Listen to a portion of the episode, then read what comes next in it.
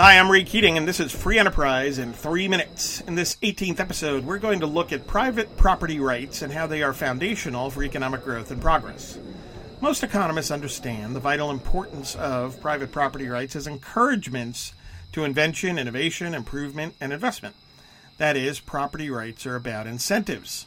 As for government, one of its fundamental duties is to protect property, both tangible and intellectual property in order to provide a foundation for economic growth. Now, to backtrack a bit, what do we mean by private property rights? Specifically, owners have control over their property, meaning they have the right to use the property, the right to legal protection against theft, invasion, and abuse, and the right to sell, exchange, and transfer property. These property rights and protections incentivize owners to use their resources to generate the highest value, and that is accomplished by creating benefits for others private ownership encourages individuals and businesses to take care of and soundly manage their property.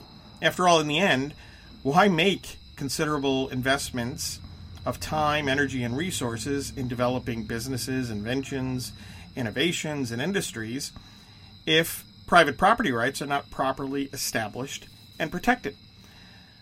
But how much do property rights really matter? Nobel Prize winning economist Douglass C. North made clear the importance. He and Robert Paul Thomas highlighted uh, the importance of property rights in their book, The Rise of the Western World, observing, and I quote, the affluence of Western man is a new and unique phenomenon.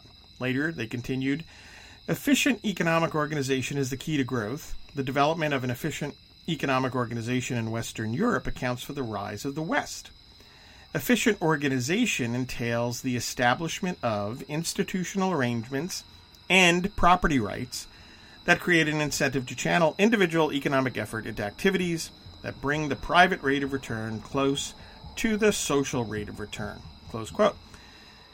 And in his book Structure and Change in Economic History, North made the case that, quote, the Industrial Revolution was an acceleration in the rate of innovation due to better specified property rights, which raise the rate of return on innovating.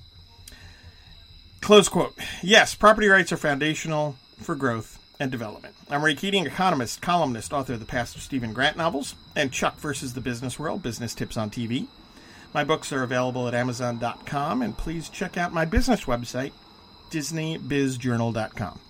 Like and follow us on Facebook at Free Enterprise Economics and on Twitter at Free Enterprise 7.